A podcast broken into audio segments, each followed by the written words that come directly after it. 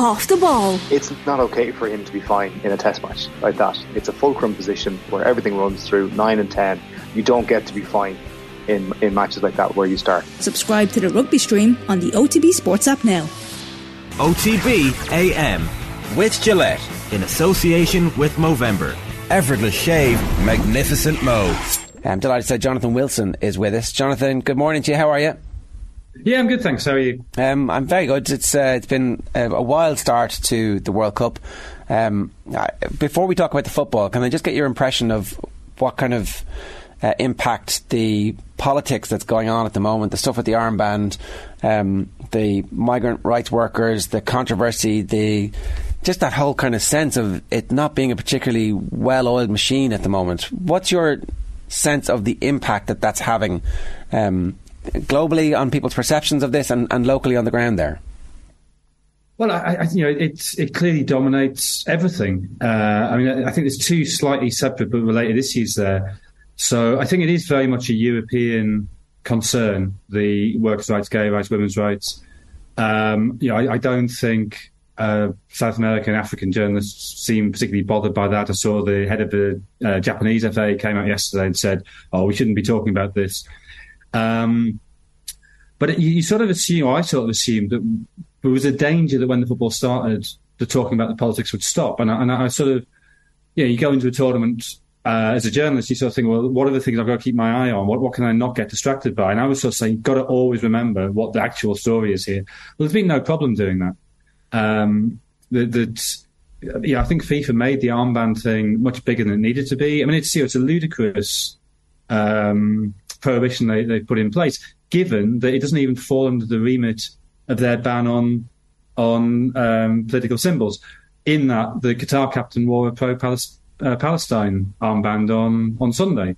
So, how being pro Palestine is is not political, but showing support for um, the LGBT community in a very, very sort of diluted way, how that somehow is in breach and a very overtly political statement isn't. Whatever you think of the merits of those causes, just makes no sense.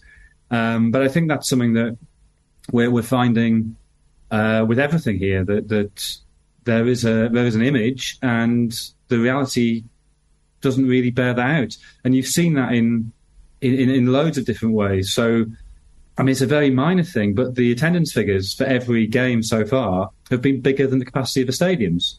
So somebody's queried that, and FIFA have now sent me a message going, "Oh, you know, you know what? We, we got the capacities wrong. Actually, all the stadiums are bigger than we said. Sorry about that." And it's nonsense. You know, I was in a, I was at Senegal, Netherlands yesterday, a forty thousand capacity stadium. Uh, I would say maybe seventy five percent of the seats were filled, and yet the attendance was given as forty one thousand. It was just nonsense. So if you can't trust the numbers for for how many people in the game. Well, of course, you can't trust the numbers for how many people have died building these stadiums. So, yeah, it, it's been a very odd experience. There's this whole question of uh, the fans you see in the stadiums are they actually fans? Um, pretty sure the Dutch and the uh, Senegalese I saw yesterday were. Uh, I'm pretty sure the Ecuadorians on Sunday were. But there's all kinds of stories of that group of Qatar fans behind the goal, the ones who actually stayed till the end and made themselves very conspicuous by doing so, that a load of them were shipped in from Lebanon. So there's this sort of sense of, of unreality. And and then there's a story. I mean, look, I, I have to say now that I have not confirmed this. I don't even know how to begin to confirm this. But there's a, there's a story yesterday that um, the sort of white security fences, that you know, the, the, very standard security fences you see whenever there's a crowd, you know, be that in Europe, be it in Africa, be it in America, wherever. That apparently the emir was driving past them last week and decided he didn't like how they looked. And so now a load of them are being replaced by, you know, that sort of, I don't know what it is, it's sort of infinity symbol. It's the, the mascot of it, or the logo of a tournament, the sort of white band, uh, that, that, um, these white security uh, barriers are being replaced by sort of gold versions of that with gold ropes between them. So the stadium yesterday, Al Thumama, where the Netherlands Senegal uh, game was, a load of those barriers outside the media centre had changed from the white ones to the gold ones. And it, you, know, you just sort of think, well, what, what, what an absurd way of running a tournament. What's an absurd way of running a country where the whim of one man can can change that at a you know handful of days' notice. Yeah, and it seems like uh, FIFA are happy to just do what they're told. The uh, initially um, the beer thing, I was like, well, you know, it's uh, it's not that unusual. There's no beer in stadiums really because like I've been to loads of games where if you do buy a beer, it's non-alcoholic. Um, but it's just when you put that together with everything else that is changing at the last minute, you realise, okay, what's actually happening here is that what Qatar said and what they're doing are different, but Yeah. FIFA are doing whatever Qatar says. Yeah, that, that's exactly it. I mean, I think the beer is is to an extent it's a red herring. Like, I mean, I totally understand if you're, you know, from a Qatari family and you want to go to games in your World Cup, and you've suddenly got the prospect of people being drunk next to you, people holding beers next to you. I get that you, you know, that's not part of your culture. That makes you feel very uncomfortable, and I, I completely support the right of countries to say we do not want alcohol. We will not have it in our tournament. That is entirely their right, but they had 12 years to sort that out. It shouldn't be done 48 hours before the tournament. And there's going to be, presumably, there's going to be a compensation has to be paid to Budweiser as a, as a FIFA sponsor. Uh, I guess Qatar maybe pay that. And they just sort of think, well, what's another 10, 20, 30, 40 million dollars on top of the 250 billion or whatever it is they've already spent? But you're right. What, what, what's concerning about that is it's, it's part of this pattern of, oh yeah, it's, it's not in June, July, it's in November, December. Oh, we're not actually starting on the 21st of November, we're starting on the 20th of November. Um, and, and yeah, the, we're not having these white security barriers, we're having these goals. It, it's, it, it just sort of feels like FIFA have, have either lost control of the tournament or don't actually care that they're not in control of the tournament. And I think that's why Infantino is such a sort of, I, I, I- you know, I don't know if he's, if he's just weak. I don't know if he, you know, if, if something else is going on, but he, he seems entirely happy to, to let himself be governed by Qatar. And in that sense, I think it's a little bit dis- he was happily sitting between the emir and, and Mohammed bin Salman, the, the crown prince of Saudi Arabia, who were, of course are bidding or probably going to bid for the 2030 World Cup. Yeah. It's uh, only to be expected. I suspect that um, we're, this is the start of something as opposed to the end of something, particularly when so much money is at stake. Can we talk about a little bit about football? What did you make of um, the team selection yesterday from Gareth Southgate? And is that now a pattern, or is this how he plays against teams? He expects to have more of the ball. He plays with four at the back, and the five at the back will come back in the round of the last 16 against a good team. Yeah, I, I think it's I think it's the latter. I've been slightly surprised by all the discussion around this. I think it's been pretty clear since before the Euros that Southgate's model is England play a back four. Oh, we've lost you there. We've lost the sound on you there, Jonathan. We'll, we'll get you. We'll get you right back. We'll just um, we'll uh, just take that offline and see if we can re-establish the sound. They're trying to get into Kev's room and they're trying to cut Jonathan's mic. um, yeah, it's mad. Like the, the more you hear journalists over there talking about situation, you're just like, this is this is bizarre. And and the capacity thing is, was one of the stranger ones. the fact that FIFA can now turn around and say, oh no, that's that's actually not the capacity of the stadium. Very very strange. Um, so yeah, there, there just seems to be more and more stories out each day that you're just like, this is this is fairly fairly crazy stuff. Um, but yeah, mad mad to hear the stories on the ground. what did you think of um, Phil Foden not starting? Uh, like I, uh, before the game, you're like, this is mad. He's one of their, their best players, if not their their best player. Um, and yet, when you see Saka, and if it was Saka that started instead of him, then you're you're like, well, Saka completely, uh, you know, vindicated his, uh, his position. He he was brilliant yesterday, and uh, th- maybe Foden is being used off the bench. Maybe that's a, a purposeful ploy, but um, yeah, he's. Uh, he, he's certainly uh, not a bad player to have to come on uh, off the bench for England. Because um, there was some suggestion that this was going to be his tournament where he, he becomes the, the Gazza style figure, uh, a la Italia 90. Um, maybe he's just, maybe there was something happened in training. Sorry, uh, Jonathan, we're just having a, uh, an interlude here, a discussion around Phil Foden and him not starting. Um, you know, tournaments don't always start with the team that finishes them, but it was interesting that he didn't get the nod for the game. Yes, in, in some ways. I mean, I think when you play Kane, you want at least one and preferably two players who will run beyond him, which you get with Sterling and Saka.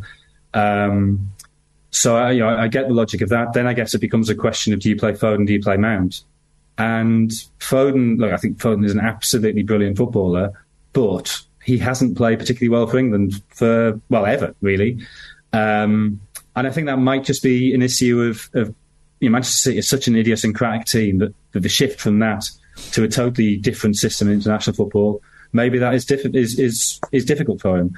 And you know, Mason Mount, every coach who's ever worked with him says he tactically he's an absolute genius. That he he understands the, the shape of the game on the pitch, And I think certainly the last sort of month, six weeks, he's been in pretty good form. So I, it didn't. I wasn't particularly surprised by that that it was Mount over Foden, and I, I think it's difficult to play the two of them in in the same England team if you've got Kane there. I know um, Borussia Dortmund had, had refused to approve any price tag for Jude Bellingham, Jonathan, before the World Cup, and you're hearing the rumours of Liverpool and Real Madrid coming in next year. You can kind of see why they've done that now because this could be this could be the breakout tournament for Bellingham.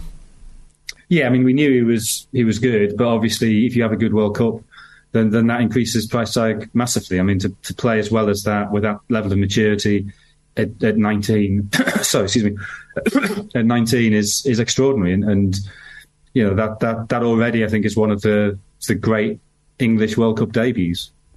I hadn't quite realised that he can literally do every, everything. You know, mm. he, he, he could play in any position um, in the midfield area, and you'd be very confident of having a major impact on the game. It's um, it's kind of a unique skill set at this stage. Yeah, it is, and it's hugely useful to England because, I mean, as we were saying when I, when, when we lost a connection before, uh, I think England will go back to a back three against teams where they, they expect the possession to be more contested. Um, and the question then was, well, you want Declan Rice in there. Who plays alongside him? Kalvin Phillips did very, very well at the Euros. His range of passing is, is very good. He gets the ball forward quickly, which I think England at times lack if they play Jordan Henderson there. Uh, but obviously his fitness is, is a big question, just, you know, just coming back from injury. Whereas Bellingham can, can drop back and do that and also give you a little bit more thrust. You know, he, he's, he's developed that, sort of Frank Lampard ability to, to arrive late in the box. He's clearly a very gifted header of the ball, which I have to say I hadn't particularly realised before. So you know, he, he yeah he gives you everything, and if it does become two central midfielders, as as I think it will, uh, then then that's a huge positive to have a player with with that that range of, of attributes. Was it essentially the dream result, Jonathan, for, for Southgate? Because in the end, really, really good performance, but also conceding the two goals kind of tempers expectations a little bit, gives them something to to improve on and, and focus on in a negative sense in the, in the you know in the pre-match press conference ahead of the next game. Yeah, I guess so. I mean, I, the important thing was a to win, and b I think because there was that sort of sense of negativity, that sense of this thing had stagnated, to win in a way that, that excites people. You know, nobody can say now, oh, you know, Southgate's got to unleash them. Yeah, they they've shown in this sort of slightly unleashed, sorry, slightly leashed way they they are perfectly capable of scoring goals. That they do have that incisiveness. So, would I mean probably ideally you'd have liked Kane to score, but it doesn't really matter. Um, so, yeah, I mean, I, I, think almost as well. You know, the fact that they concede the penalty, which is I think it is a penalty, but it, it, it's a little bit harsh. And certainly you compare that to the penalty England didn't get early on when Maguire was wrestled to the ground. You sort of think, well, if you're going to have two of those decisions go against you, you might as well do it in the game you're winning six one anyway. Uh, so get a bit of bad luck out of the way. Um, I, yeah, I, I can't really see how it could have gone much better. And as you say, with that slight negative that uh, we've got to be a bit careful here. We did concede two. We can't be going about conceding that kind of chance to, well, maybe Wales and USA, but certainly later on in the competition, seeing them go through. I know, you know, we were, again, before the, the line went down, we were talking about how that's been the pattern since before the Euros. The, the three man central defence comes in against the, the better teams. Is there any possibility that actually the team is maturing to a point where they don't need that? Um, I mean, possibly. I, I, I just I, I, sort of go back to something Southgate said at the beginning of September before those two Nations League games where he suggested that he'd allowed himself to be deflected in the summer in those four games in June uh, to go away from his principles. And he was so adamant, you know, that was a wake up call for him that he's got to stick to what he believes in. And I, I think he believes this is the pattern. You know, Southgate's not a spontaneous man. He's somebody who believes in research. He believes in thorough preparation. Um, I mean, if England beat USA and Wales by four or five in both games, which I'm sure will not happen, maybe he does rethink that, but I'm pretty sure that, that it'll be the back three when they come up against the Netherlands or France or, or whoever happens to be the first the first team who are really going to challenge them in midfield. Um, and, and, look, I understand all the, the history on that side. I wonder, does Bellingham being so good give him the opportunity to not do that? Well, possibly. I mean, it might become a, a case of he wants to get Bellingham in there because I, I think this happens at World Cups. You get players who who suddenly hit a hot streak, and yeah, it happened to an extent for England with uh, with, with um, Trevor Sinclair in 2002, a player of you know of a good player, but no, by no means a great player. But he had a great World Cup. That for, for that month period, players suddenly hit a hot streak, and it looks like Bellingham maybe is hitting one. So you've got to sort of. I never think you should build a team around a player. Um, I mean, maybe if you're a, smaller nation who only has one great player, you know, Liberia in the days of George Weah, then obviously you do. But if you're in England, then then then you shouldn't do that. But if you've got a player on a hot streak like that, you want to do everything you can to facilitate that. And maybe it becomes a question of we want to get him in, uh, but we don't want to give him too much defensive responsibility when he's he's looking so sharp and so good at getting forward into the box. Do you then play him in midfield with um, uh, with Kalvin Phillips as, as well as Rice uh, and, and keep the back four?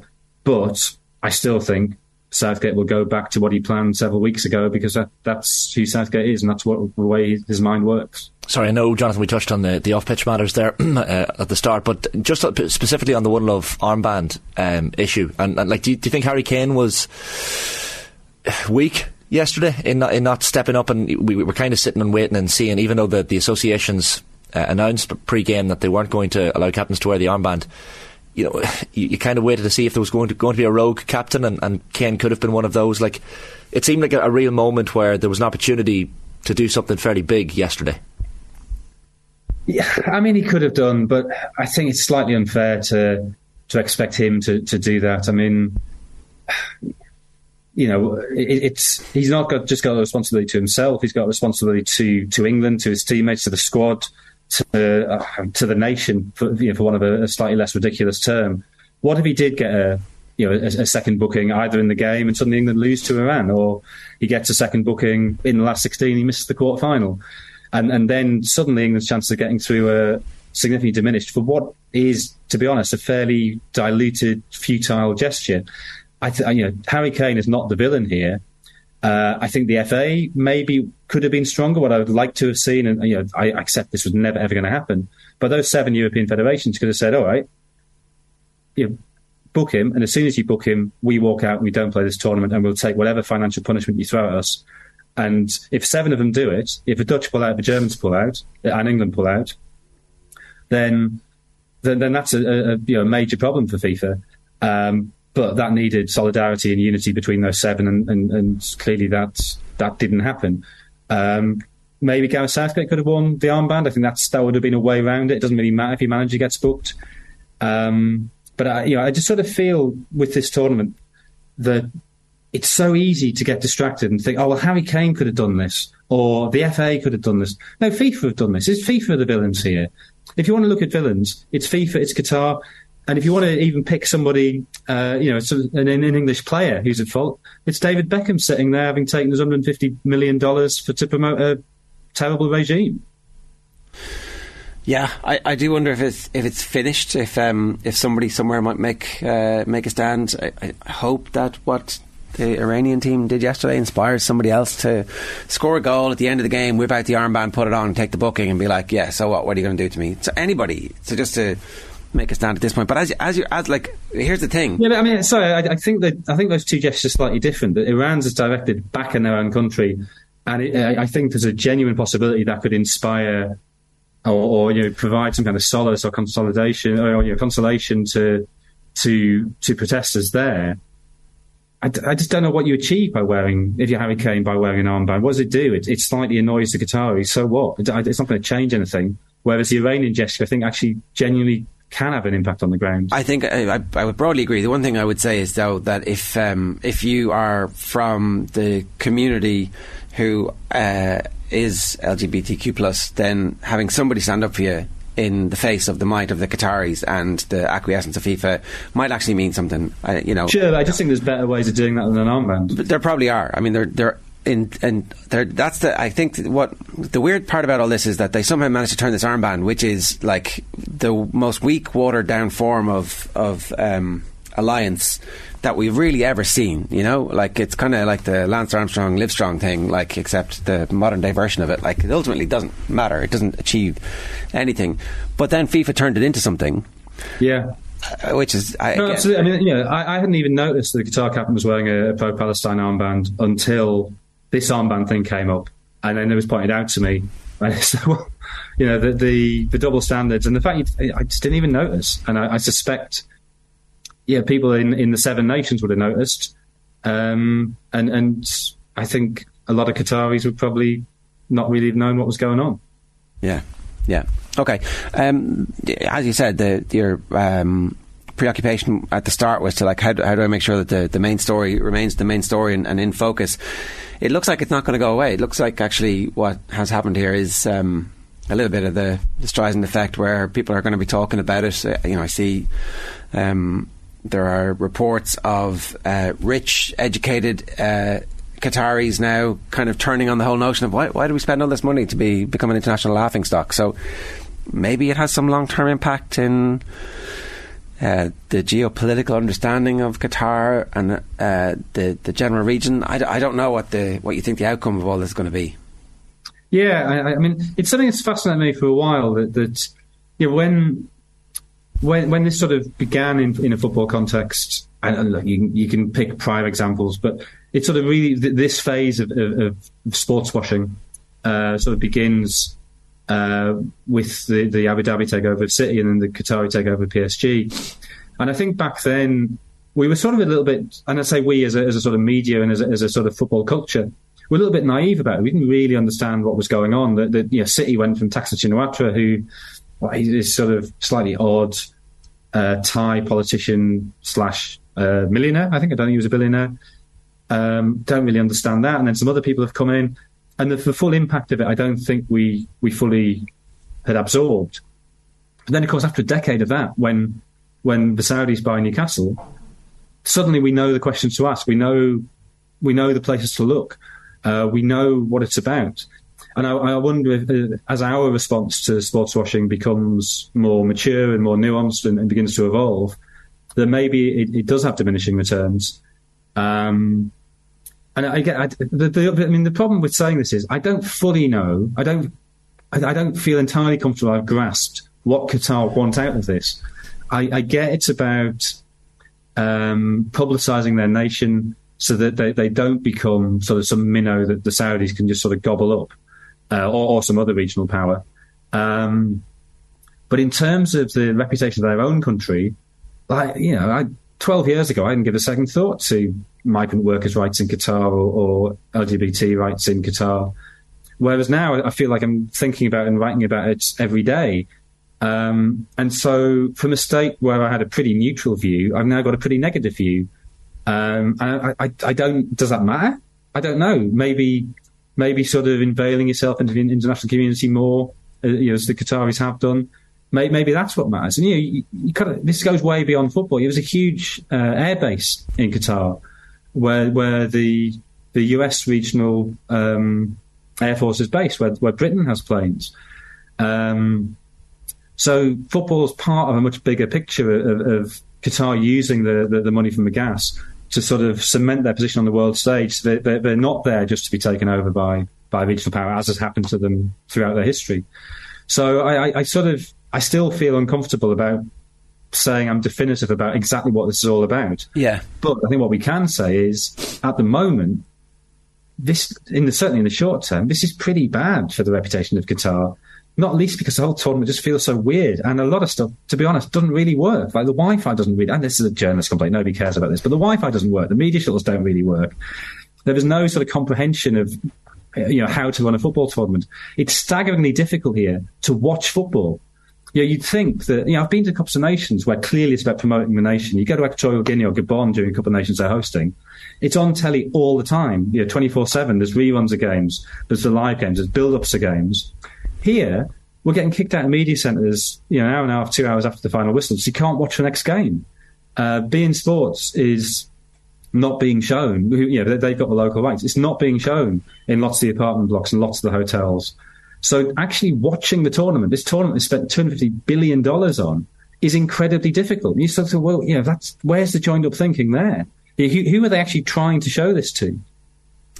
I did see somebody make the point that actually the sports washing element of it is far less important to them than that uh, local geopolitics, the point you made about Saudi Arabia gobbling them up, and that ultimately they don't really care if we think that they're um, slightly dodgy when it comes to women's rights and gay rights and or workers' rights. They don't care about that. What they do care about is how they're perceived by the United Arab Emirates and how mm. they're perceived. No, I do wonder on this what the longer term impact for FIFA will be. Um, because you, you saw Infantino with with Mohammed bin Salman um, on Sunday, and I think he's playing a very dangerous game here. That that I, I, sort of am assuming that Infantino's motives here are partly weakness, and he's just being manipulated by stronger forces. Partly, he just wants to secure his presidency, and you know he's been re-elected again unopposed. But he's got the African bloc vote by putting Patrice Motsepe in charge of CAF. Uh, he's he's pretty much got the Asian bloc tied up, and that's enough to to win him the election. But the power still resides with Europe and South America. They're still the big football nations. They're still the big football markets.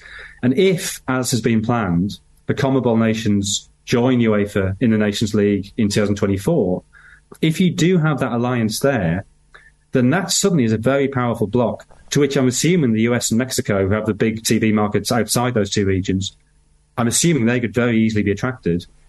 And they can go away to actually, what do we gain from from Asian football, from, from African football? We'll have our own World Cup and we'll run it on our lines with, you know, gay rights respected, women's rights respected, and, and not exploiting migrant workers. And I think there is a, you know, you saw that when he backed down on the, the idea of having the World Cup every two years.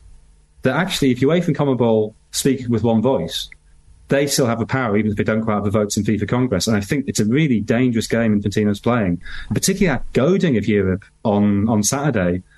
Uh, you know, the ludicrous thing about, you know, Europe has to apologise for 3,000 years, for 3,000 years of crimes.